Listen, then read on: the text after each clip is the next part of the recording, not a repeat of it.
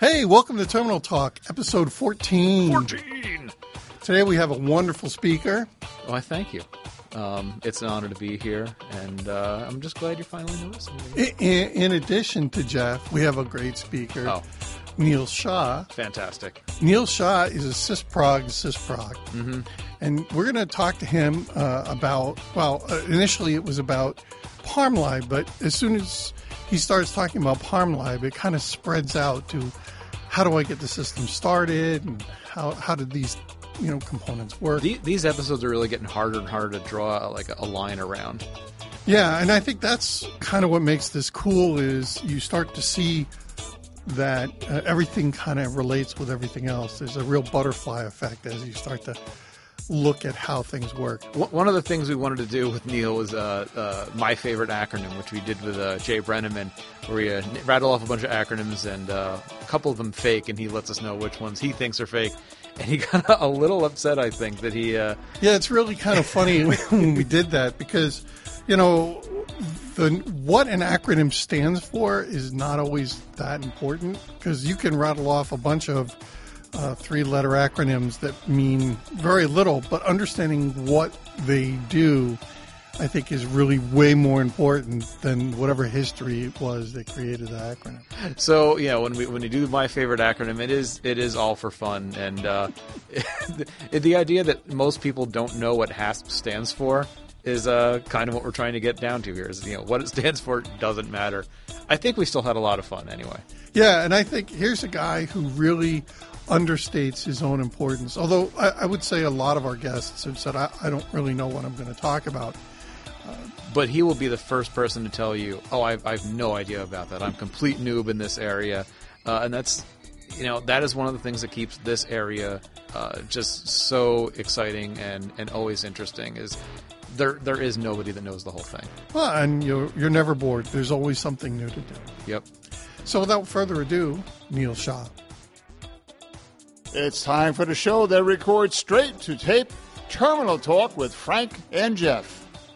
So we're lucky we have Neil Shah, uh, system programmer extraordinaire, uh, who's been doing work not just as a system programmer, but has been doing work with uh, development for a really long time, right? I heard 50 million years. 50 million years. Wow. A few years. Congratulations. Make you feel really old.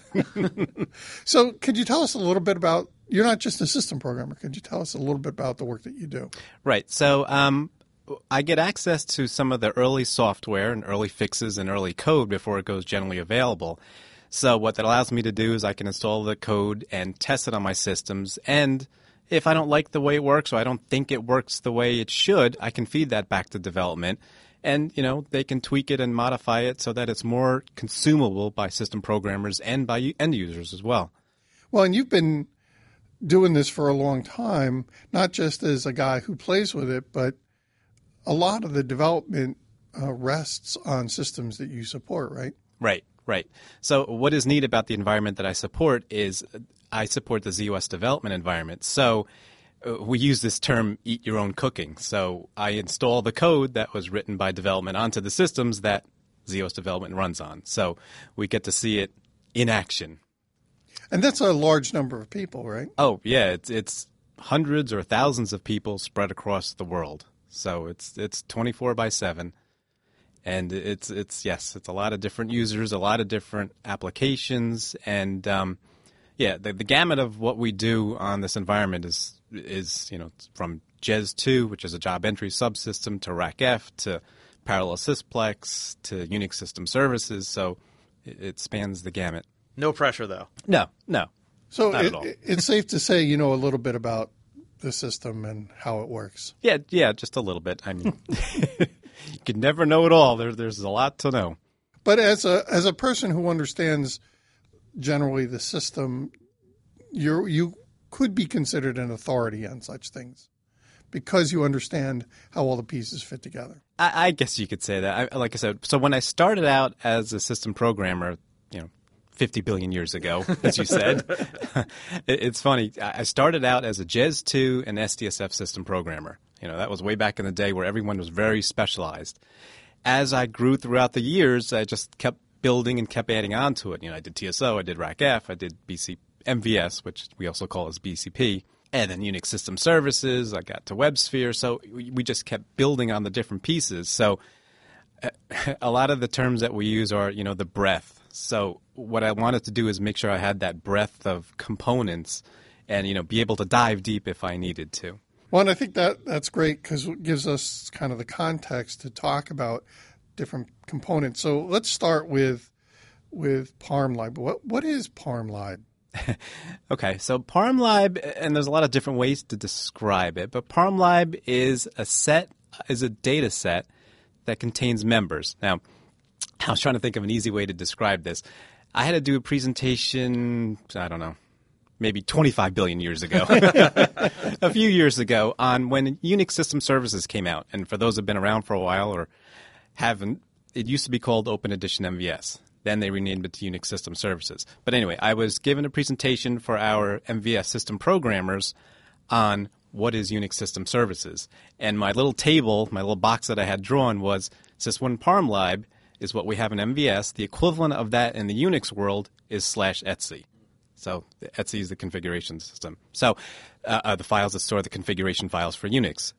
In another analogy, I was thinking you know, Windows or distributed environments, it's almost like the settings or the control panel. So it's a set of members, which we have in, in ZOS, that controls the system or that customizes different components in the system. Now I, I've seen you know there's everyone there's sys1.parmlib. I've seen other ones too, like a sys uh, you know something else dot parmlib. How does that play into things? Okay, so what you can have with Sys1 ParmLib or ParmLib concatenation, it's called, you can have a series of data sets. So you can have a Sys1 ParmLib that contains 50 members that customize BCP and, and a couple other components. Then you can create a separate data set that has specific members just for another component. So that way, a system programmer wouldn't have to update sys1 parmlib. They can update sys1.parmlib.neil, for example. So from a security point of view, I could lock out sys1 parmlib, so only that other user can only update sys1 parmlib.neil, for example. Okay. So I can kind of protect my system. I, you know, I don't want him to touch my other parmlib. I want him to touch just sys1 parmlib neil, which has, and I'm going to make something up, the the um, customization member for Unix, for example. So So so system programmers can create this kind of very secure environment where they say these people are tied to this piece of the system, those people are tied to that piece, and they don't ever have to see the other configuration items. correct, correct, right. So, is that the normal way of doing this, or do we just kind of?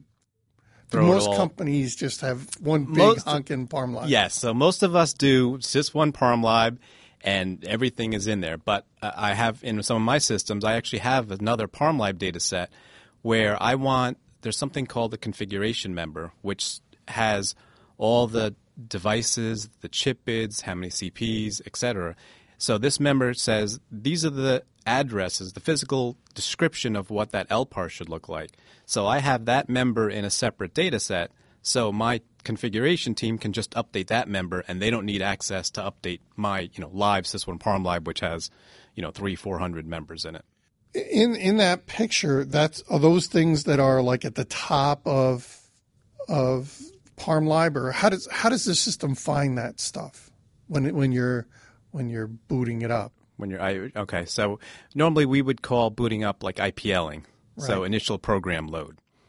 So on something called the hmc which is the hardware management console you specify an address and this address is the ipl address. So the ipl address contains like think of it like a bootstrap has a bootstrap record and this is what we're going to load like for example windows. You're going to boot up windows we're going to boot up zos operating system or we're going to boot up zvm or zlinux so for the ZOS case, so we put in the IPL address, then we're also going to put something called the IPL parm.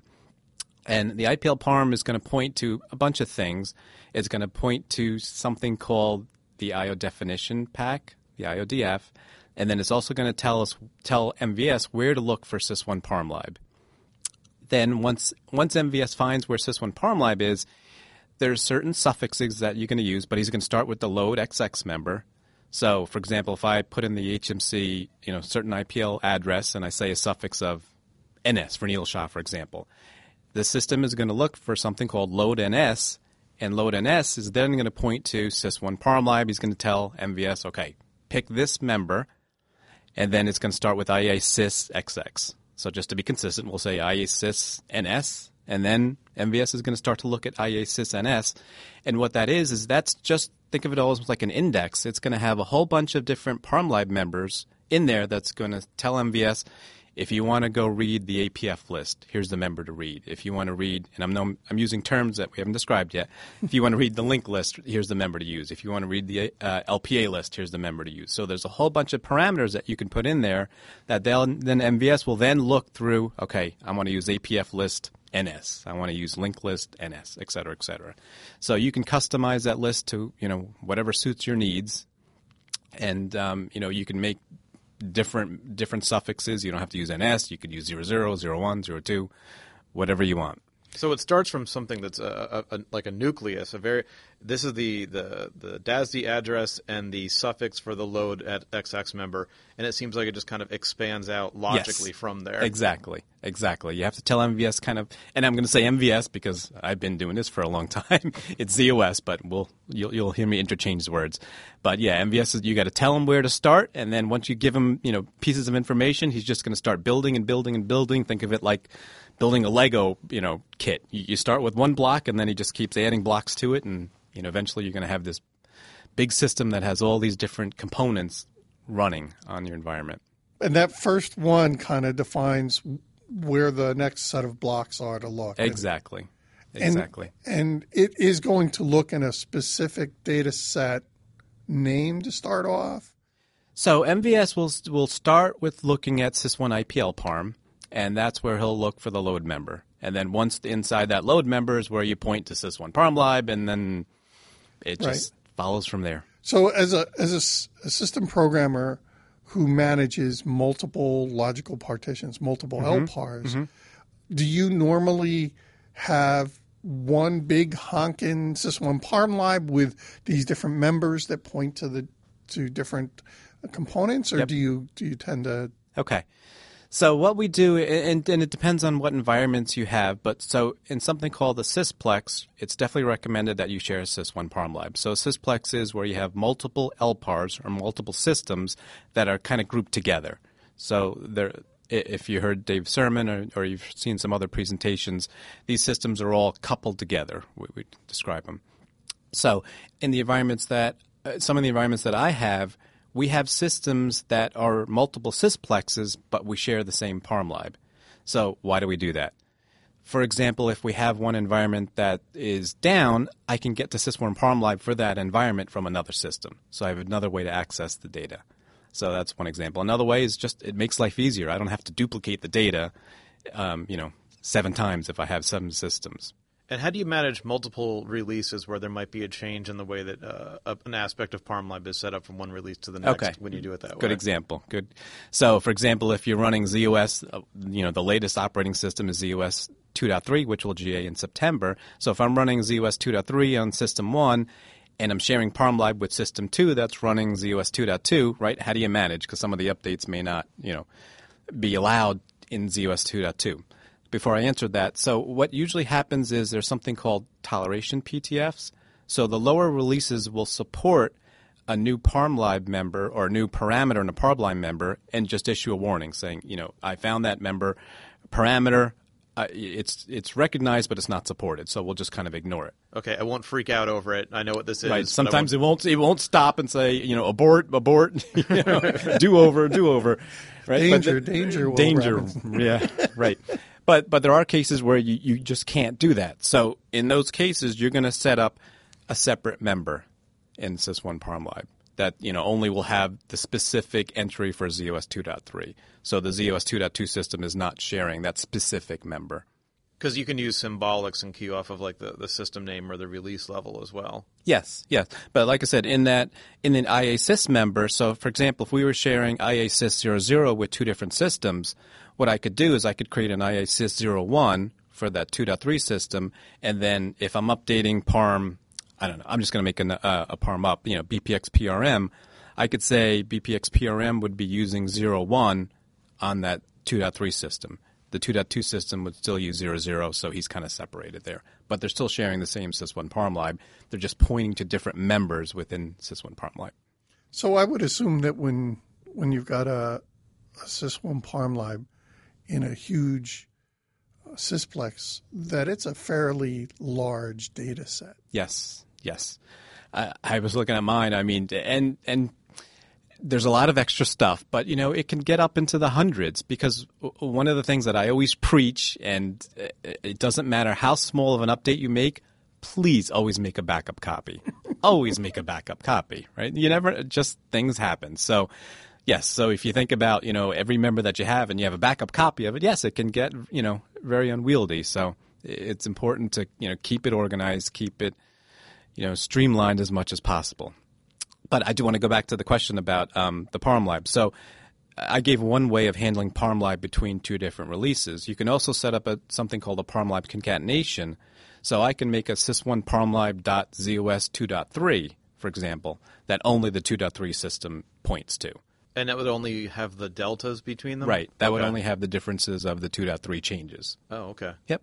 So a few a few different ways to manage that, but So when you point to these other members, is that where you would say uh, this member is in a different data set, or is there a is there a kind of a concatenation model that it goes looking through a set of data data sets to So- find a particular member, or So in the load XX member, you would define the parmlib concatenation. So in there, I would say sys1 parmlib is the first data set that should be used.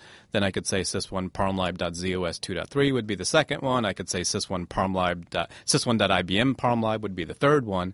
So um, let me talk about that one quick. Sys1 IBM parmlib is the parmlib that's supplied by IBM. So that generally contains a lot of the IPCS members or something called component trace members. So in ZOS, we have a lot of RAS capability. So tracing is, is one of the biggest items that we have. So we also have IPCS members, which allows support personnel or service personnel to look at something called the dump and see what's going on within that component. Being that there's hundreds of members uh, across different configurations, you must rely pretty heavily on like Health Checker to to maintain sanity, or do you just eyeball it? Yes, no, we, yes. Health Checker is a great tool that we use. Um, we also use some of the newer commands like DIPL info, which will tell you what ParmLib member you're using. So you can use DIPL info; it'll tell you what the ParmLib, the LoadXX, and the ParmLib member. Then you can do a DIPL info, comma prog, for example. It'll tell you what prog members you pointed to. Um, you know, link list. So all the different members that are in IASYS are supported by that DIPL info. And MVS also has a dspace parmlib command, so I can see what the parmlib concatenation is. Oh, okay. So that's how I kind of you, you can follow the tree, if you will. Could you? Uh, I, I'm, we're not going to do this for everything you bring up because we'll be here literally all month. Um, can you talk a little bit about linked list and uh, APF? right? Okay, so APF uh, APF um, is authorized program facility. So what ZOS has is ZOS has this concept of only certain data sets are allowed to be authorized. So what those data sets are, you put in something called the APF list, and the APF list is we call it as the ProgXX member. So in there you put what data sets you want, like sys1 link lib, sys1, you know, uh, one of the JES2 uh, data sets, et cetera, et cetera.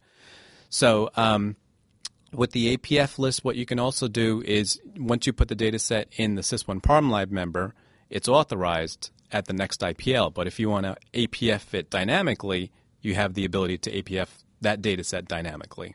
And that's just through a series of MVS commands. And authorized just means that it can be addressed at boot time. Um, authorized means that it have, has access to certain parts of storage that are critical to the MVS system that we don't want every single program to have access to. So think of it as breaking it up into user accessible storage and system protected storage. Okay. So that that's my analogy to describe it. Um, so linked list was your other one. So linked list is the equivalent of um, in the Unix world. Think of the path statement. So linked list is where you want to say, if I want to locate this program, I'm going to put it up in an area, put it in sys1 parmlib. Again, it's a progxx member, but I'm going to say sys1 link lib is in the link list, so everybody can get to all the modules that sit in sys1 link lib. So there's a whole bunch of data sets. Again, the, the best equivalent is the path statement in the Unix world. Yeah, I brought I brought those up together because a lot of times when I was uh, installing something or configuring something, one of the steps was APF authorize these Yep. and add these to linked Right. list. It- It's funny because I was thinking about things to say, and, and one of the most common ParmLib up members that we update are the APF list, the link list. I would say are probably one of the two most commons. Don't um, modules that live in APF also have to be link edited with the APF? Yes, the, the, so the modules need to be link edited with something called the authorization code. So something uh, authorization code of one means that they're authorized. So AC of one. So if you go into ISPF, you do a 3.4 on the data set. There's a column that says AC, and sometimes you may have to scroll right. And I'm gesturing with my hands. PF11, go to the right. Fra- Frank's authorization code is one two three four. Just don't tell anybody. That. Got to change the combination of my luggage. so, so you, you you mentioned a couple of, of different members. It sounds like you got to kind of memorize a set of basic names. You you mentioned uh, BPX. You mentioned IEA. Uh, you've mentioned a, a bunch of them. Is this like is it a big list of of things that you have to memorize, or do they have to be those names? Or Okay, so yes, so well, you don't have to memorize it. Obviously, there's a lot of information available. Right? A lot of the books, for example, one of our favorite books, and if it's not your favorite book, it should be on your top ten list. it's the, the MVS and Knit and Tuning reference book. But that sounds like a real page turner. Yeah, I, I'm going to wait for the movie. Good idea. Um, the names do need to start with a certain prefix. So, for example, the BPX ParmLib member needs to have the prefix of BPX PRM. The suffix can be anything you want. Again, 0001, NS, you know, ED, whatever. But the prefixes do need to be, um, you know, they're predefined by MVS or ZOS. So they need, need to adhere to the rules that are described in the books. Yeah, you can't just call my Unix member is going to be called Unix underscore Neil underscore help. Right? It, it's got to be BPX PRM XX. So yes, predefined predefined prefixes. And IBM sets those up when they create the subsystem or create the. Yes. So when they create the component, and then if the component has a, a reflective ParmLib member, yes, there's going to be a rule that says it needs to be called this, and that'll be documented in the reference book. Is there a history behind the prefix BPX? Ooh, is there a history behind that? I don't know if there is. I'm just ra- so the messages, so the the messages that are issued by ZOX Unix, ZOS Unix System Services. That's a mouthful to say. I gotta, gotta say like USS maybe. That'll Yeah. be faster for me. That's why we changed it. Yeah. Um, they begin with BPX. So the, since the messages are begin with BPX, perhaps that's why they made the ParmLib member BPX as well. Right. And, and I'm trying to remember because I was part of development back then. Well, that explains it. Yeah, I did not come up with the, with the names, but uh, there was. I'm, I'm sure there was a reason they come up with the with the high level qualifiers for a reason. But we'll have to get um, one of the old Unix system services guys to find out what the BPX. I bet his initials are BPX. I bet that's why. that reminds me of a story that's too dirty to tell here. Maybe, maybe later I'll, I'll give that to you. Right, but some of the ParmLib members, like um, CEA, for example, it's called E CEA PRMXX, but CEA is Common Event Adapter. So some of them have you know abbreviations that we know of. Some of them I'm just not sure where they came from, but I'm sure there's a there's a valid reason for them. I want to ask kind of a, a non-technical question here, if that's all Uh-oh. right. Don't worry. I You better get a drink. Take your water. Yep. so I, I'm a gamer. I uh, and a lot of the games I play, you don't realize until you're like a week or two into them. Wow, this is really really complicated. You know, there's multiple button button presses at the same time. There's a complicated gameplay mechanics, and uh, you don't realize because it's kind of unfolded so slowly that wow, I've I've learned a lot of specialized skills for this thing. But you eventually turn the corner and say, okay, I'm going to go all in on this, or you say this is way too complicated and it's not all that fun and I'm just going to go on to something else. Um, at what point in your career or in a typical mainframe career do you think someone is able to turn the corner from, wow, this is overwhelming to, wow, look at all the stuff that I have to play with? In terms of number of years, or in terms of Well, it, ju- just asking number of years that kind of answers the question there. But what what is something that is going to make somebody uh, you know see it as enabling instead of uh, overwhelming? Okay, so I mean, typically we would say about a year before someone kind of understands or gets the hang of Sys1 ParmLib, what to do, what to update, what things you can update dynamically, what things you shouldn't update dynamically. So uh, you know, and and again, there's just there's there's a lot of different components in ZOS. So before someone is completely skilled at ZOS, I mean, my typical rule of thumb has been about seven years before I can give a project to someone and they can run independently. That, that's generally been my rule of thumb. But for someone that I, you know, just needs to do some basic day-to-day type work, it's usually been about a year before we can have them update ParmLib without, you know, watching over. And I, when you first came in, you said uh, even with, without a hint of sarcasm, that I, I know a little bit about this, and it, it's funny because I've never met anybody who actually knows anything who says, "Yeah, I know everything about this." Uh, th- That's funny that you said that because yes, it is. There's so much information. There's just so much to learn. There, there's just no way, at least in my opinion, humanly possible to know everything about ZOS and MVS. There's just, uh, just when you think you kind of get the hang of something, you know, there's a little wrinkle that throws you, throws you, and you just look at it and say, "Geez, I just don't know anything." But I, I always think of the system as this huge wall that has a bunch of dials and buttons, and and you can know a set of them, and you can have, oh, I know these, and they they kind of. We always leave the dial around here because that works really well. right.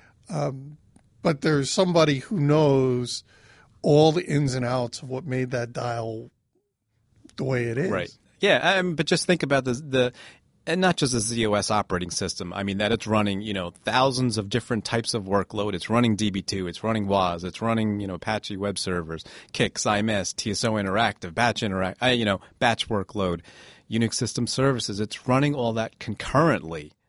Right. Concurrently, it's not just one user logged on. It's not 10, you know, it could be hundreds or thousands like we have. And when you just keep bubbling it up to the entire Z mainframe, you can have multiple LPARs running ZOS workload, running ZVM workload, coupling facilities, you know, TPF operating system, and that's all running concurrently. So it just, it's mind boggling. And that's exactly what my point is. There's just so much. There's no way you could learn, learn all of it you know you can have a big picture idea and and that's what i try to strive with people is have a big picture understand how the things flow and you can go look at the books but if you don't have that big picture and how the things all relate to each other then you're going to you know you're going to struggle for a little bit And that's why it'd be great to have some kind of podcast that lets people understand that that high level picture. Yeah, that broad T type of thing. Yeah, exactly. We should find one. We should. So uh, we're we're kind of coming up to the top of the hour here. Uh, uh, we would like to play a little game with you, if that's all right. uh-oh It's a little game we like to call my Mine. favorite. Sorry. Let's try it again. One, two, three. My favorite acronym. oh no they locked the door so You're i gonna get love out this. so I, I have before me a list of uh, acronyms or you know just words with a jumble of letters in them, and uh, I want you to tell me if it's a real thing or Oh, if it's, no. or if it's something that I just made up. Uh, alternately, you can also tell me what it is if you really want to slam dunk it. So if I was to say, uh, for example, IPCS, mm-hmm. you you would say, that's a real acronym "Yep," and What does it stand for? oh my gosh interactive uh-huh oh no program oh. Oh, I start. I should. I should have stopped at I. but you know what CS usually stands for here. Oh my gosh. Moving right along. Yeah, go to the next one. Okay, Uh, uh, pass. Pass. Interactive problem control system. Okay. Okay. Some some of these are, are a little old too, I think. Yeah, IPCS is not a new one, that's for sure. Right. No. Uh, how about a MIF? M I F. Yes. Okay. Any any and guess? what does it stand for? Any guess? Oh my gosh. Image. I know the I is image. Okay, you're working at it from the inside. I'm doing out. the That's eyes. good. I'm good at the eyes. All right. the eyes have it. M. I'm going to say. I want to say multi-image facility. I'll give it to you. It's multiple image facility. All right. Yep. There you go. All right. All this right. is stressful. Uh, Parallel OEMI. Parallel OEMI. Mm-hmm. I'm gonna say no. Oh. Oh. it is a reference to an older IBM standard for a computer peripheral interface, which defines the IBM System 360 Oh come on. and System 370 channel to channel. Oh my god! Channel to control unit interface. See, if if he had gotten that one, we would have had to buy him lunch or something. Uh, Jeez. Now I only get a smoothie. LPOL. LPOL. I'm gonna say no. You're correct. Oh, good. That was the logical partition offloading library, which I just made up. Sounds good though. it does sound. If if there's anything it this sounded impressive. Yeah. Yeah, you, you'd want it. uh, if if this game has taught us anything, it's that uh, if it ends in CS, it's a control set, uh, and if it ends in F, it's a facility. Facility, Yep. yes. But see, that's tough because we we always call CS like com server. Oh yeah, that's, That's true. a component, right? So oh okay, this this one's this one's for Frank, uh, but you can play too. VRDN. you can take this one, Vir- Frank. virtual reality. I don't know. Virtual reality. We could make it up. Yeah. Data network. There we go. Oh, you got three out of four. Virtual redundant data network. It's apparently like a token ring of token rings. and that's why you asked me. Yeah, exactly. uh, God. okay, this one actually came in from a listener. Ooh. Uh, what does HASP stand for? Oh right. Oh my gosh. But- so it is valid. It is and valid. It's, and it's the yeah. prefix, right? It's a prefix for JES. Right. You, you've mentioned it several times today. Oh, but what does it stand for? Right. HASP was the precursor. to Yep, Right, right. I I don't know what it stands for. It is the Houston Automatic Spooling Priority. I you know I thought it started with Houston, but I'm like that doesn't sound right. Yeah, there's there's a whole interesting story behind it. We'll put it in the show notes, um, or you can just spend two minutes googling. Uh, it's actually on the Share website about the history of HASP and why it shows up as orange with the lock in the uh, Right, the right. Share program stuff. So definitely check that out. Uh, and we'll do one last one here. Let's go with uh, let's see, LSQA. Yes. Any idea? I want to say, oh gosh, This isn't what you planned on doing today. no, is this it? was not exactly what this. This wasn't on my itinerary. I'm gonna get on a web conference. I'm just gonna. yeah, I'm just gonna chat. Um, it's a large system queue area. You got three out of four. We'll give it to you. It's a local system. Local, that's it. Yep. Ah. Yep. In z/OS, one or more segments associated with each virtual storage region that contains job-related system control blocks. Well, now I feel like this big. Actually, I'd say you come out a winner on this. Yeah, was- well, everyone's a winner here. Yeah. On, um, my favorite acronym. yeah, not everybody. I it sounds like I'm the big loser. Don't even say anything. Crickets. I would like to take this opportunity to thank Neil for coming over and subjecting himself to this madness that we call a podcast. Well, thank you for having me. Takes a big man to come down here. Appreciate it. And uh, we'll give you your prize later for uh, for my favorite actor. Yes. Thank you. Thanks. Thank you. Well, I feel smarter. How about you? Every time Neil talks, I feel smarter. Mm-hmm. I definitely learn stuff that I've never known. I That's real- typically how learning works. Well, I, I think there's a whole lot about starting up the system that even if you have done it, you Oh, just yeah. kind of, I just IPL and I'm done. And hearing it put the way that he puts it uh, was was extremely helpful. Yeah, I think he's going to be a, a hard act to follow. So We're still looking for your feedback, good, bad, or indifferent, on iTunes, Google Play, and Stitcher. So if you've got a few minutes and don't mind uh, leaving a few words, we would greatly appreciate it. And if you don't want to send us a VM tell, you can always leave a comment in the mainframe subreddit slash r slash mainframe. Also on Twitter at Terminal Talk and email contact at terminaltalk.net. Hey, old man Charlie, take us out. You've been listening to Terminal Talk with Frank and Jeff. For questions or comments, or if you have a topic you'd like to see covered on a future episode, direct all correspondence to contact at terminaltalk.net. That's contact at terminaltalk.net. Until the next time, I'm Charlie Lawrence signing off.